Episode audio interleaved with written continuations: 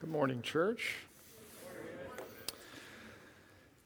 You know, we, you know, we sing like all month in December, we sing Christmas songs and stuff, and not just like at church, but everywhere. And, you know, there's these points in time when you stop and you realize just how true, you know, some of what you sing is. And this morning I was talking to Jane Keller out in the lobby. We were getting coffee, and I asked her how she was, and she said, uh, The weather outside is frightful.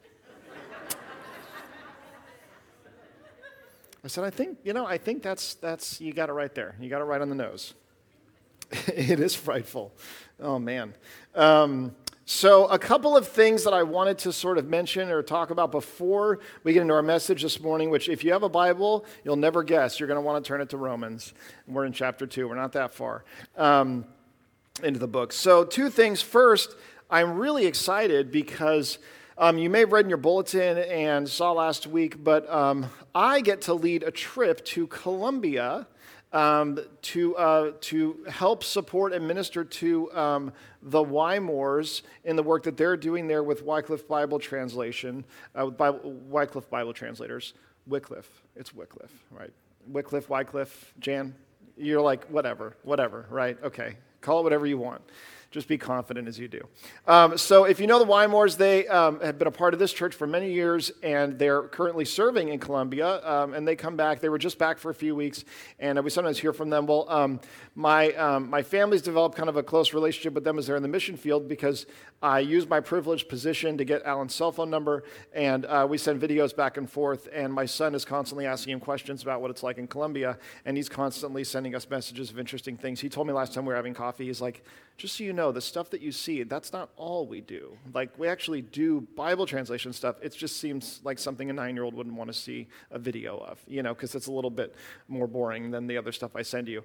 So, because of that, my son wants to go. And so, the trip at this point is two people it's me and a nine year old. Uh, I mean, he will, be, he will be 10 at that point. But um, so you may be like, well, that, that's it for me, never mind. But um, if you have ever considered, um, well, I just want to ask this. I'll make this super easy for everybody. I'll let God do all the heavy lifting here. I want to ask everyone in this room to pray and ask God if you should go to Colombia with me and my son. I'll even let you sit in between us on the plane if you really want to, um, especially if I can get like eight people in between us on the plane. That'd be great.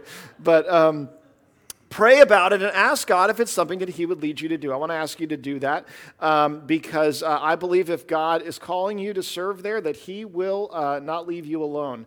And um, and I got and I, will tell you, if you're thinking to yourself, well, I'll tell you what, the last thing that I would do is something like this. Well, that's what I thought about myself, honestly. Um, and as I found myself talking to Alan and talking about this, t- uh, bringing a team together. Last time he and Holly were here speaking to our church, I remember he said from up on stage, he said it would be such a huge help to us if we could bring a team to where we are to help support us in our ministry, to both meet some of the people um, in, the, in, these villages, to uh, be a part of our church for a little while, to meet and help administer to some of the families that we're connecting with in our church, just to bridge this gap in between um, our in between our sending uh, country and our culture and the culture that we're here ministering to in Wycliffe. I think I know that it would also it's also going to be this tremendous encouragement to just Alan and Holly as well. So um, I want to encourage you to pray about it, and you can email me and you can email the church and get my info, and I can give you some more information on what we're going to be doing and what it's going to look like. But it's going to be May 20th through the 30th, and um, so anyway, there you go. That's my plug for the missions trip.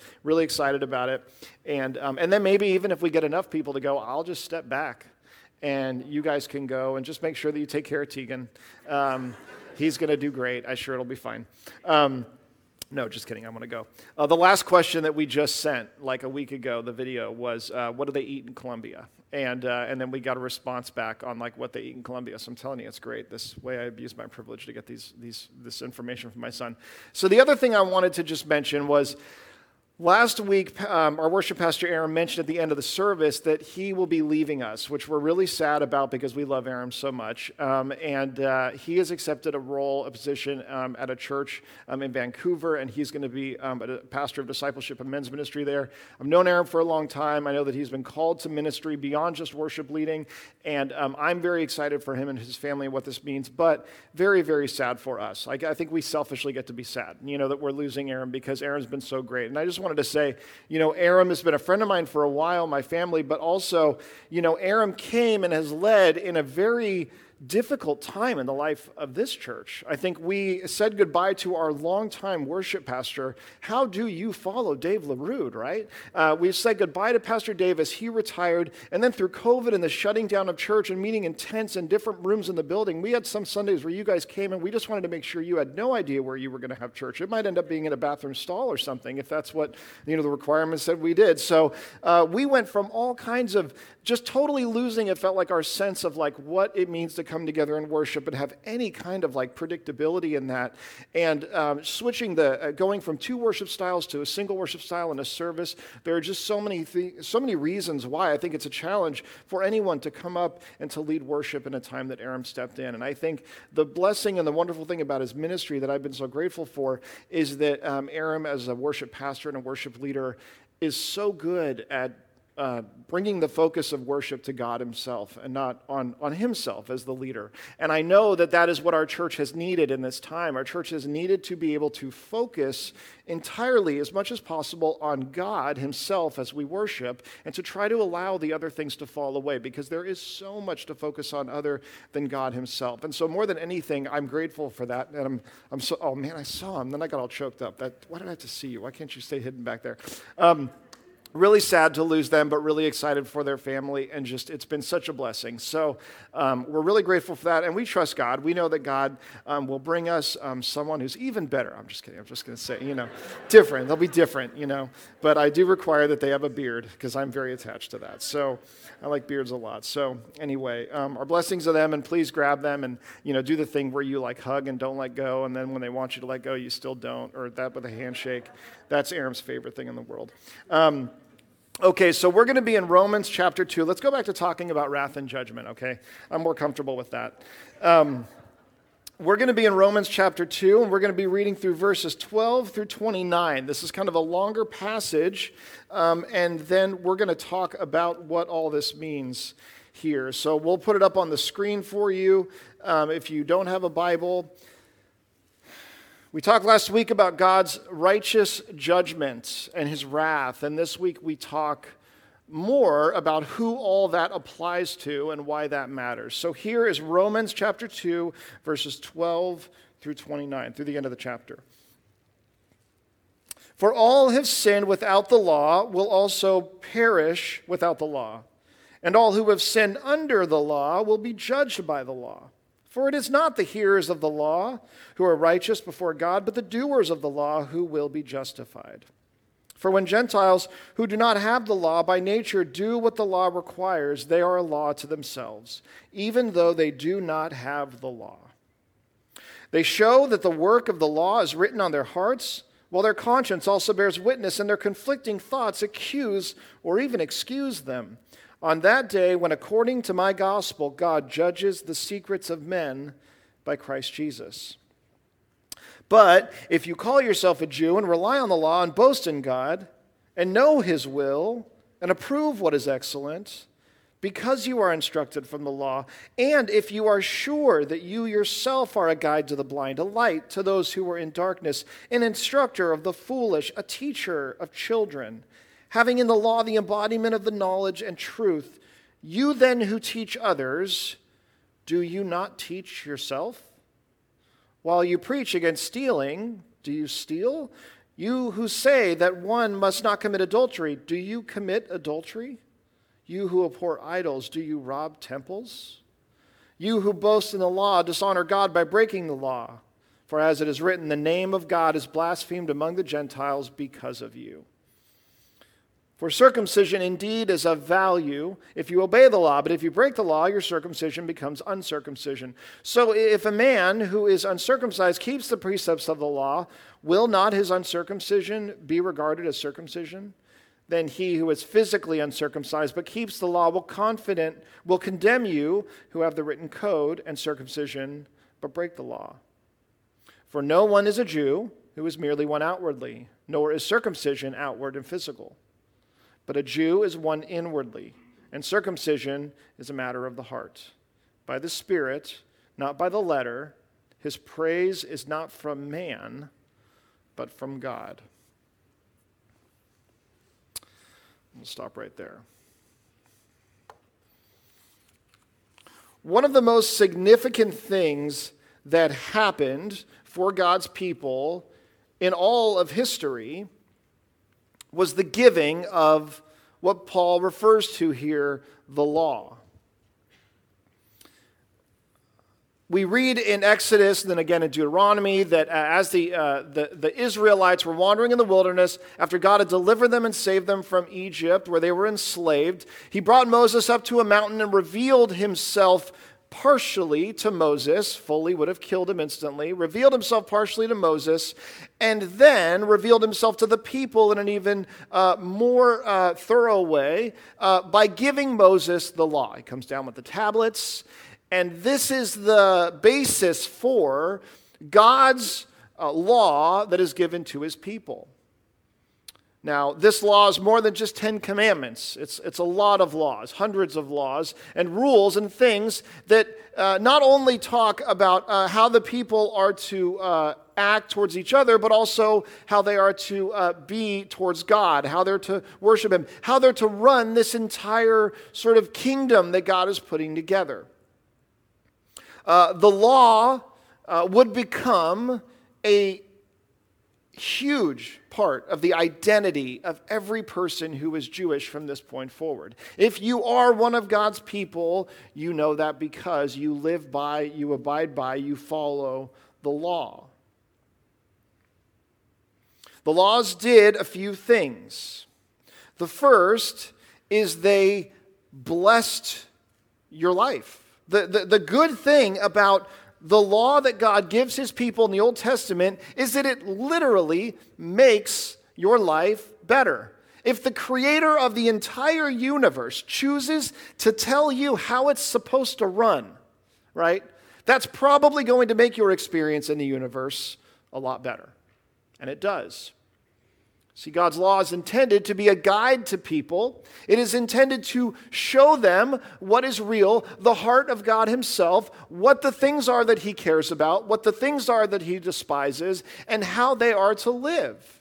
And this is such a good thing. And when God gives it to the people, He tells them very clearly, as they're, uh, as they're not entering into the promised land yet, but as they're wandering in the wilderness, He says, Here's how the law is going to work. If you follow these laws, these things that I give you, if you obey them, then things will go well for you. We read in Deuteronomy 12 specifically where God says to the people, He says, The land that you're going into will be a land flowing with milk and honey and uh, which is a way of saying it's going to be a really rich, uh, rewarding, bountiful land. But he says to them something very interesting. He says, The land you left in Egypt was a place that they had to water and irrigate, and they had to grow things. If they wanted to grow something, they had to put all this effort into growing and into watering and into all these, these systematic things that they did that man himself would have to accomplish. He said, The land that you're going to will be watered by the rain, it will be watered by God himself.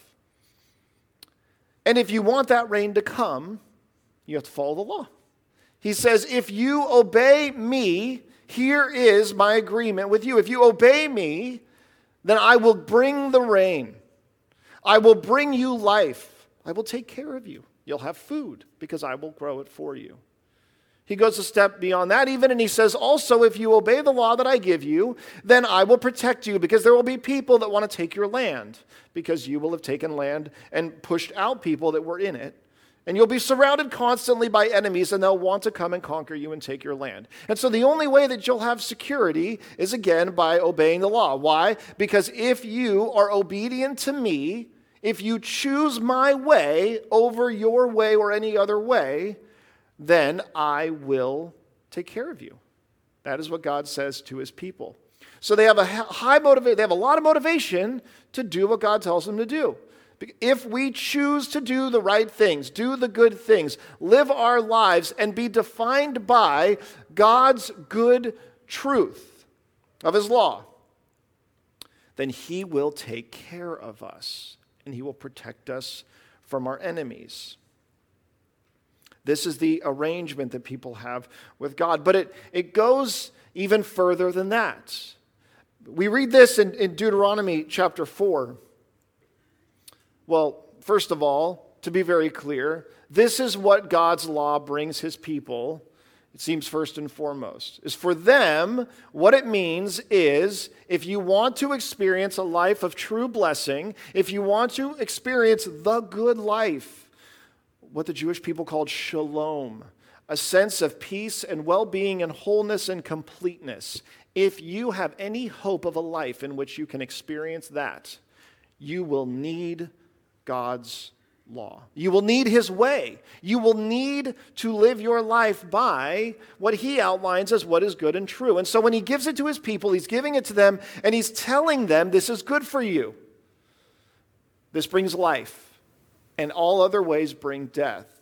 So God's law brings blessing, but it brings something else as well. And this is what we read about in Deuteronomy chapter 4. We read this uh, God says this He says, Keep them and do them. This is talking about his laws, for that will be your wisdom and your understanding in the sight of the peoples, who, when they hear all these statutes, will say, Surely this great nation is wise and an understanding people.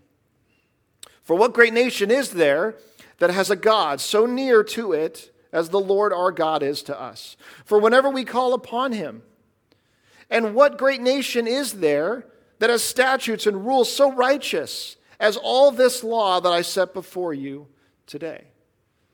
So, what we read here is that apart from giving the people blessing, the reason that God gives them the law, and I think the primary reason that He gives them the law, is because he desires that they, as a people, show the world who He is. You will be my people, and through you, the world will see me. And how will they see me through you? I will give you the law, and as you live by this law, people will look at you and they will say these exact things. They will say, In a world in which we live, where gods feel distant, and when they get too close, we actually don't like that, and we wish they felt distant because the times that we feel like they're too close are the times that we feel like they're smiting us and they're doing bad things. They're capricious, they're unpredictable, they're merciful merciless. They're, they're, they're beneath what we think God should be. People that come from cultures in which this was how they saw God. This people over here has a God who is so close and nearby to them, has given them such tremendous wisdom and understanding, has essentially advanced them to such a degree. He must be a good God indeed. He must be a great God indeed. Our God's pale in comparison to the God of the Israelites. Okay? So God gives them the law as a blessing, but God also gives them the law as a witness. God's law itself is a witness to who he is. The law of God is like is like if a, if, a, if a society, if a group of people were somehow given some like advanced technology that they shouldn't have.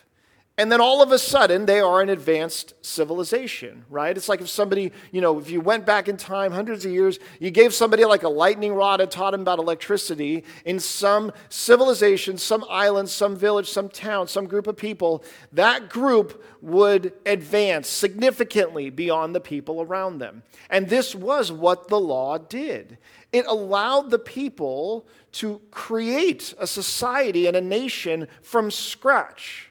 They didn't need like all this time and all of this trial and error and, and everything else that went into any other kind of civilization. They were able to build a community and a nation around this thing that they could not have developed themselves, but that God Himself gave them. And it was so miraculous. What they had as a result was that people, it, that people looked at them and they said, they said, There's something else behind this, and it is the God of the Israelites.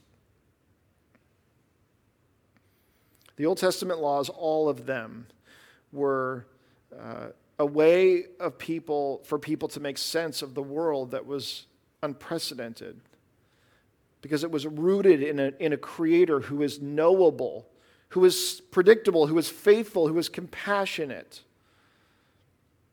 This great God was not shy about saying what was good and what was bad, what brought human flourishing and what brought human death. And the law is comprehensive beyond what we usually think of when we think of a law. So when we think of laws and law,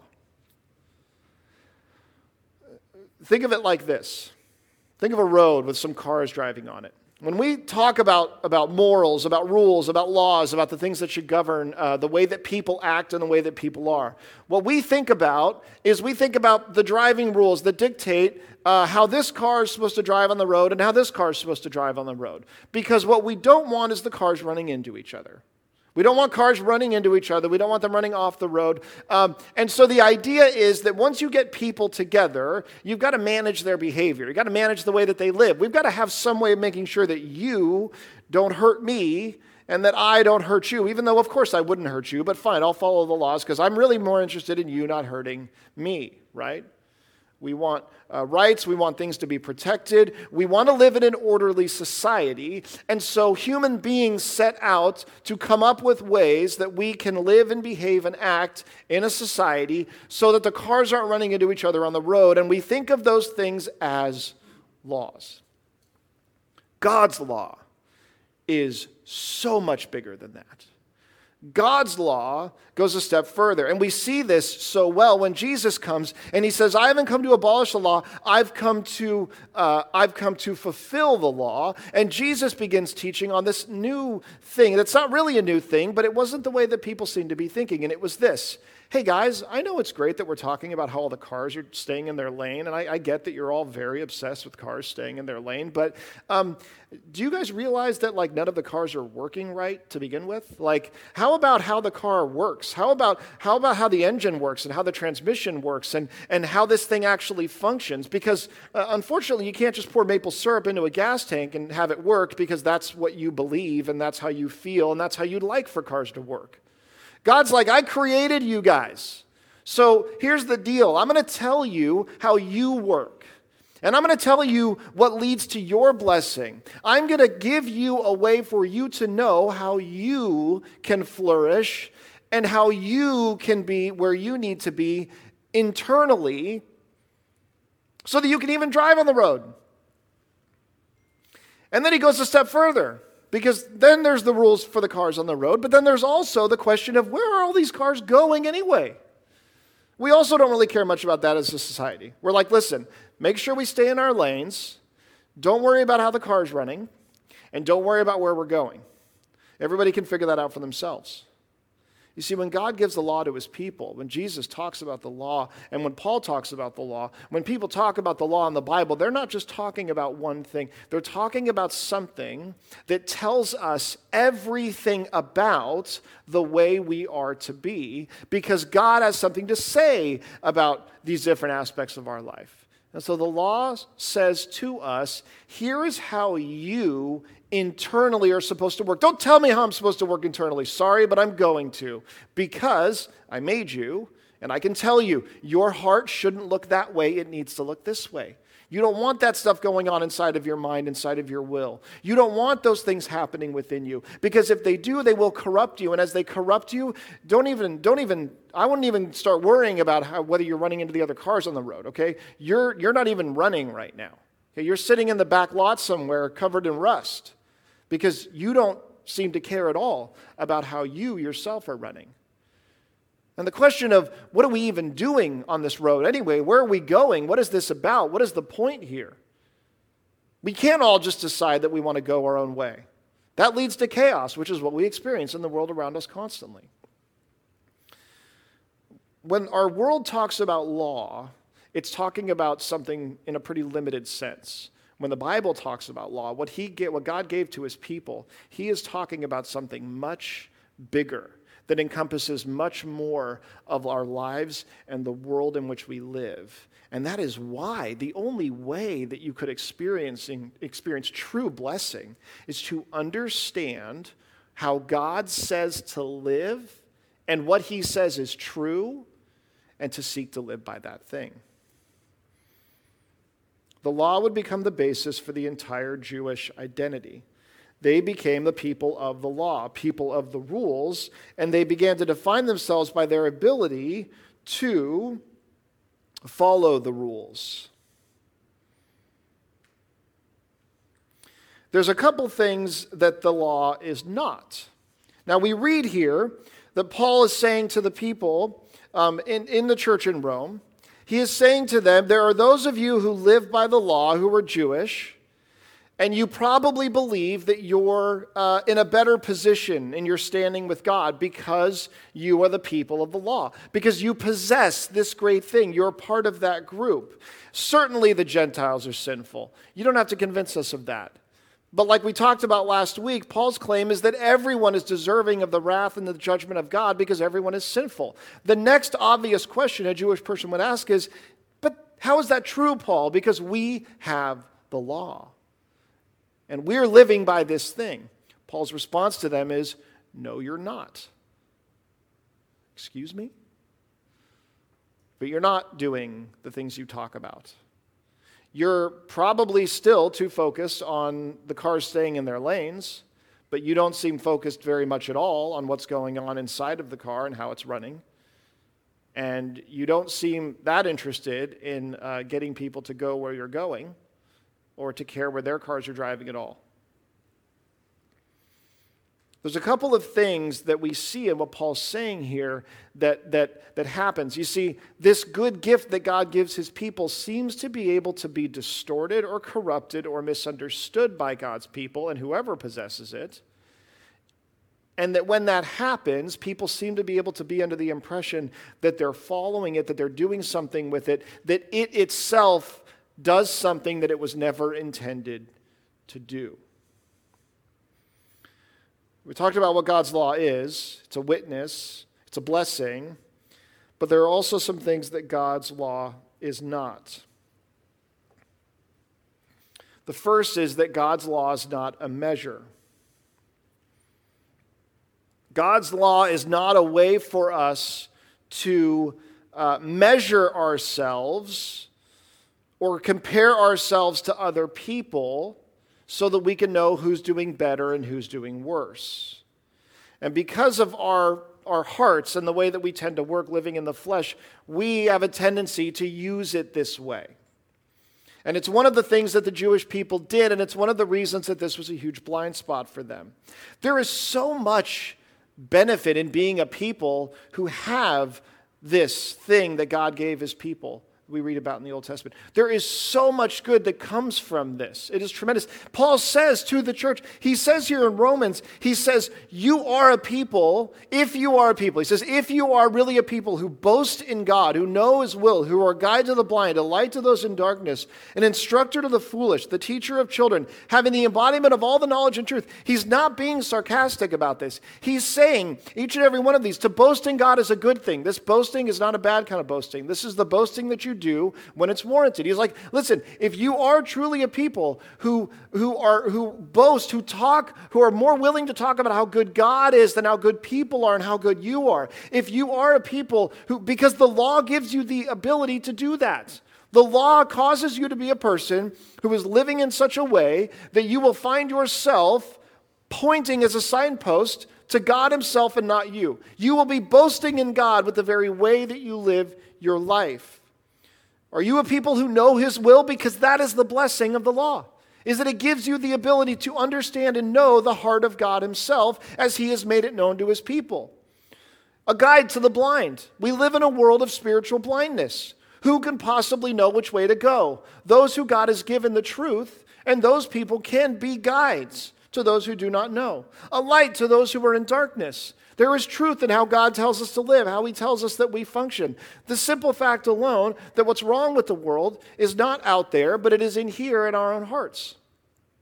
That causes us uh, to be with the good truth of God, with the hope that He brings, of the knowledge that He gives us, a light to a world that is living in darkness, an instructor to the foolish, a teacher of children. Who is going to be the one who instructs children? Who should be guiding and directing children in the way to live their lives and the way to go? Probably somebody with the law, probably somebody who is aware of God's goodness and what He expects and what He calls us to do. If you consider yourself a people who have an embodiment of the knowledge of truth, the embodiment of the knowledge and truth, if you live in such a way that God's uh, that knowledge of God and that the truth of God are lived out in your very life, You are a people who have this tremendously good thing. The, the, the, God sees the world as being made up of two different types of people people who see and are aware of God's law, and people who are not. It seems that he sees this distinction as, as there is this tremendous blessing here. But what we tend to do with this wonderful thing that we have, we discover this strange thing early on in our life. We find that we feel, we care about the way other people are doing in life too.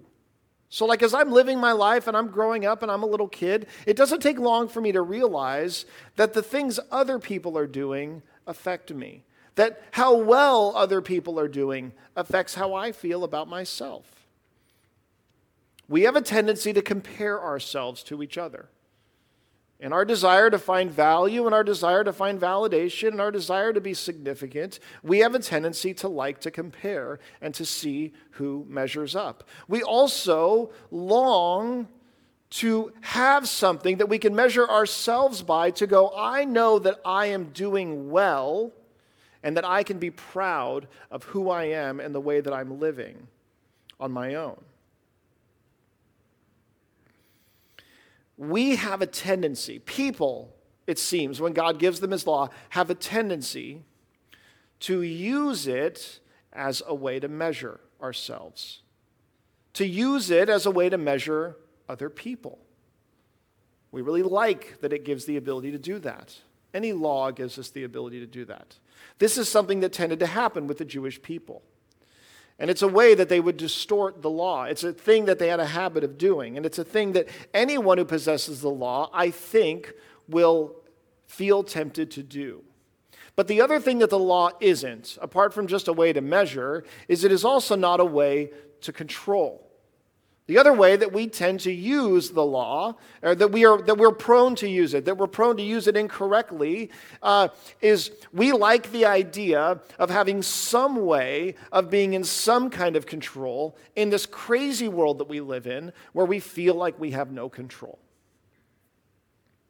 If you've ever sat in traffic, you know how this feels. I grew up in Southern California. And I used to sit in traffic constantly. And there's two ways that you handle being in traffic there's you just resign yourself to it, which I highly recommend.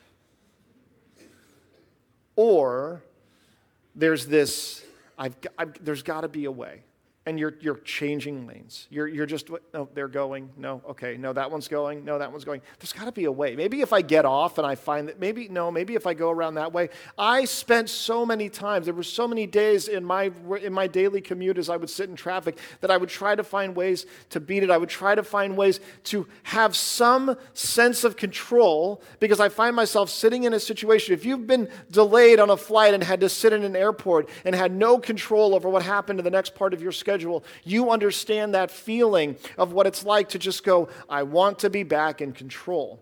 We're very good at setting up our lives in such a way that we are in control as much as possible. Not sure if that's something that you've ever thought about. Our lives all look different. But most of us have found ways to live our lives so that we have the maximum amount of control over our circumstances. Some of us are in relationships with people for that very reason. We choose to be with certain people because we feel like we have more control. A lot of disorders and a lot of unhealthy things that people do stem from a need to have control, a need to be able to introduce order into life so that I can feel like I'm in control of what I'm doing throughout my day, even in some of the most insignificant things, like the way that I prepare my food, or what I eat, or uh, the number of times that I turn on a light switch.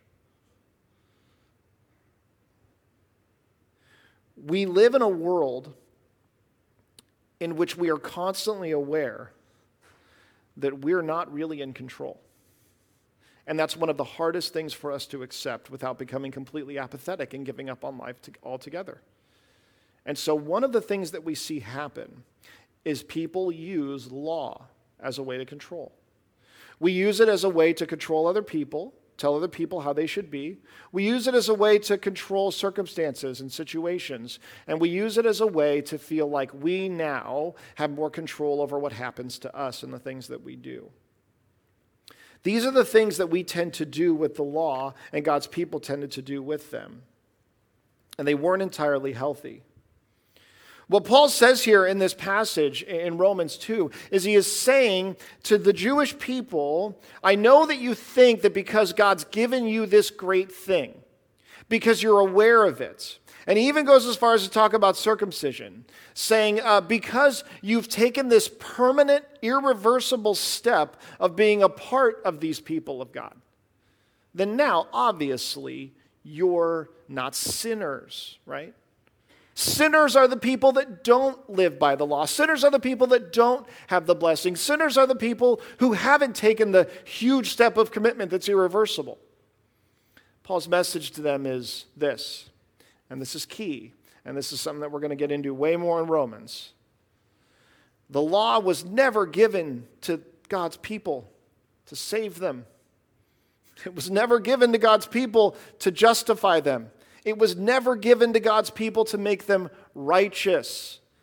God never said, You only get to be my people if you follow all my laws. God said, You can have rain and water. You can be protected from your enemies. You can have a promised land. And this is the way to do that. But there was never a scenario in which the people of God had to use the law as a way of being justified, as a way of being made righteous. Because guess what? We can't do it that way. God would have been giving us a system that is doomed to fail from the beginning. And many people understand the law working that way and they go, How in the world is God coming up with these plans? Because they don't seem to be very good ones. The truth is, the law was never meant to save us or God's people, it was never meant to uh, give us a way to be justified on our own, but we love finding ways to be justified on our own. We love opportunities to do things on our own. The thing that the law does every time, and this is not just God's law, this is every law, is it condemns. He says something so interesting here about the Gentiles. And it's something that is so important for us not to miss. He says, uh, they, uh, they will be judged by what they consider to be right and wrong. And he says that their consciences will accuse and then it will excuse them. And what that means is there's, there's two things that you do. You either accuse someone of doing something wrong or you excuse them. You go, no, no, they're not doing something wrong. You have that wrong. So, what he's saying here is he's saying that even people who have not been given God's law will live their lives in such a way that on one day you will say, This thing is wrong, and the next day you will do that thing. He says that's how people work. If you don't have God's law, you're going to make up your own. And I'd be very careful talking so much about, like, how everyone is supposed to be and has to be, because you will probably not be able to do that very thing you're talking about. Paul understands the way that people work. He's living in an environment where there are Jews and Gentiles. And he is not saying that these religious people, these people of God, are any worse than anybody else. No, what he's saying to them is he's saying to them, he's saying that, that any law that we live by, and there is law for all of us, will ultimately condemn us.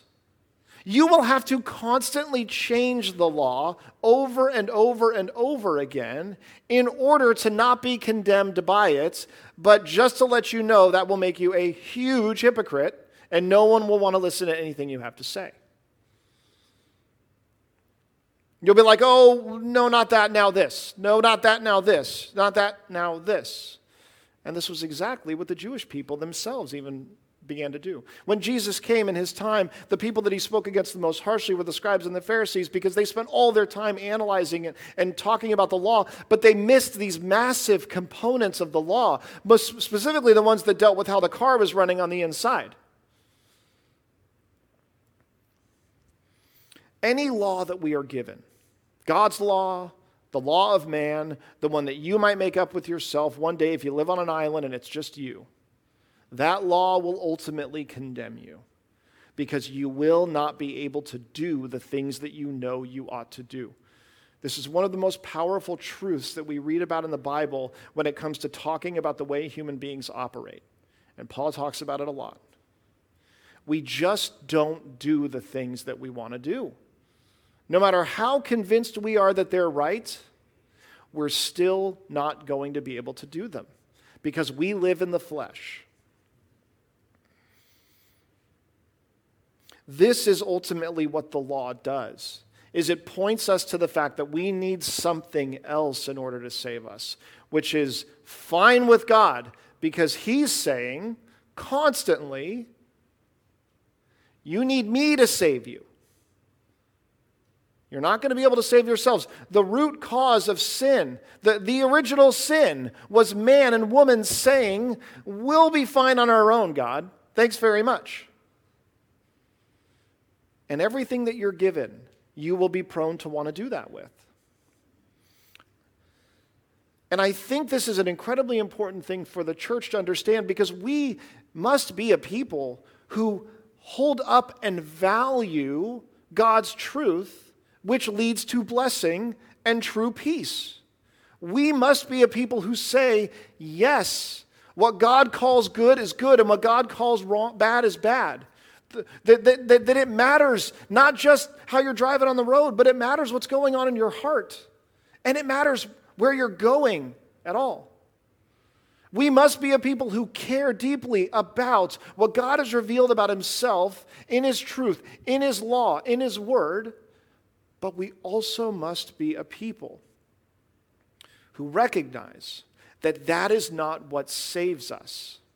One pastor put it very well this way. He said, American Christianity now is in crisis, in large part because people have marketed it as a religion of good people getting better, when in fact it is a religion of bad people coping with the failure to be good. Full disclosure I came to Christianity hoping to be better. Okay, when I became a Christian as a teenager, I fully was intending to become a better person because I happen to have a lot of people in my life telling me, you're kind of a mess right now.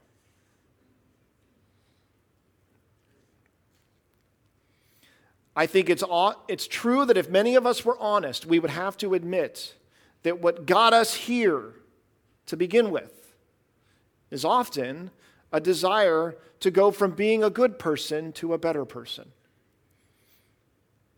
self improvement. We live in a very idealistic world. And you're like, what? I don't think we do. But we live in a world with a very high view of what human beings can accomplish. And we want to live and believe in this idea that we actually can get good enough that we're better, that we're okay, that we're fine. The Bible tells us that's not true. In reality, what the church is, what our religion is, it is one of bad people coping with a failure to be good. Above all else, the law seems to point out the fact that we just can't do it on our own.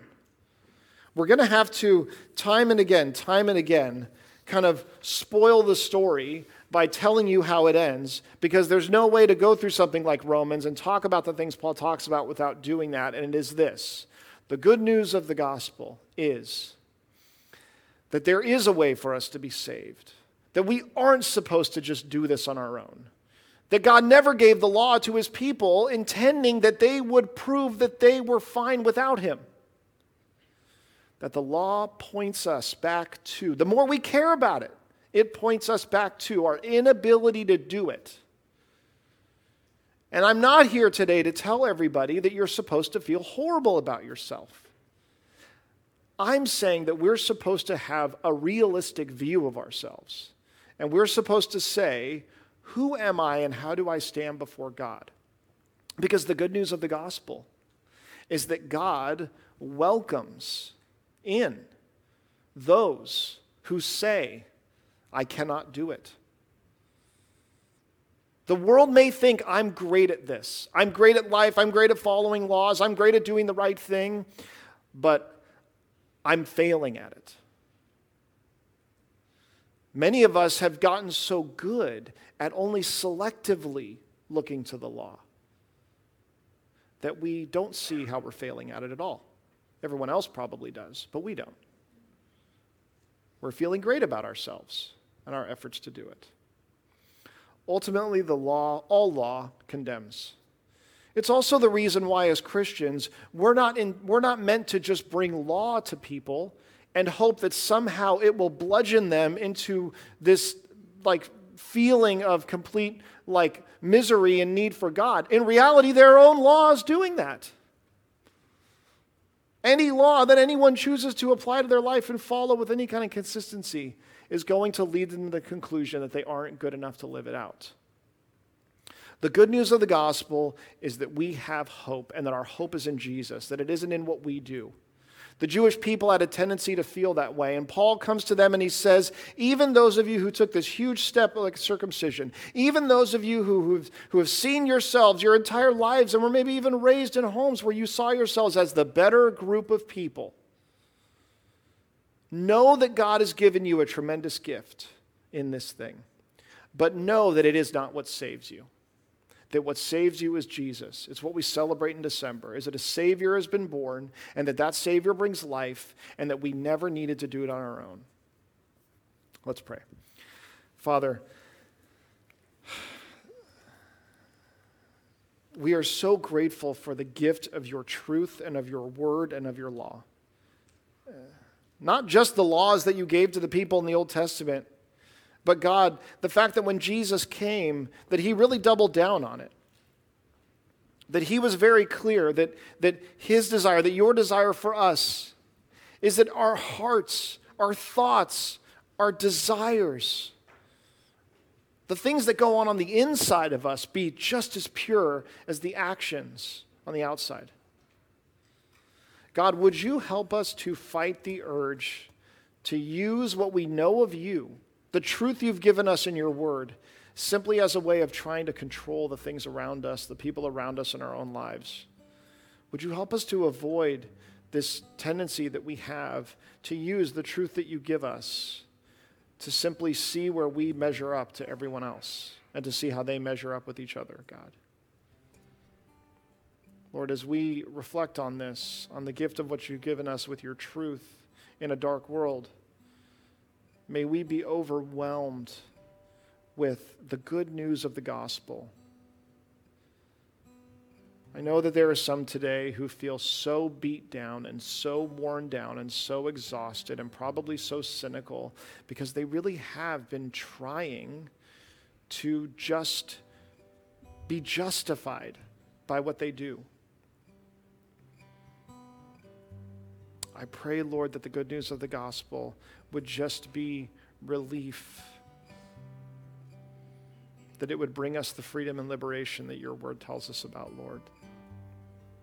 It's in your name that we pray. Amen.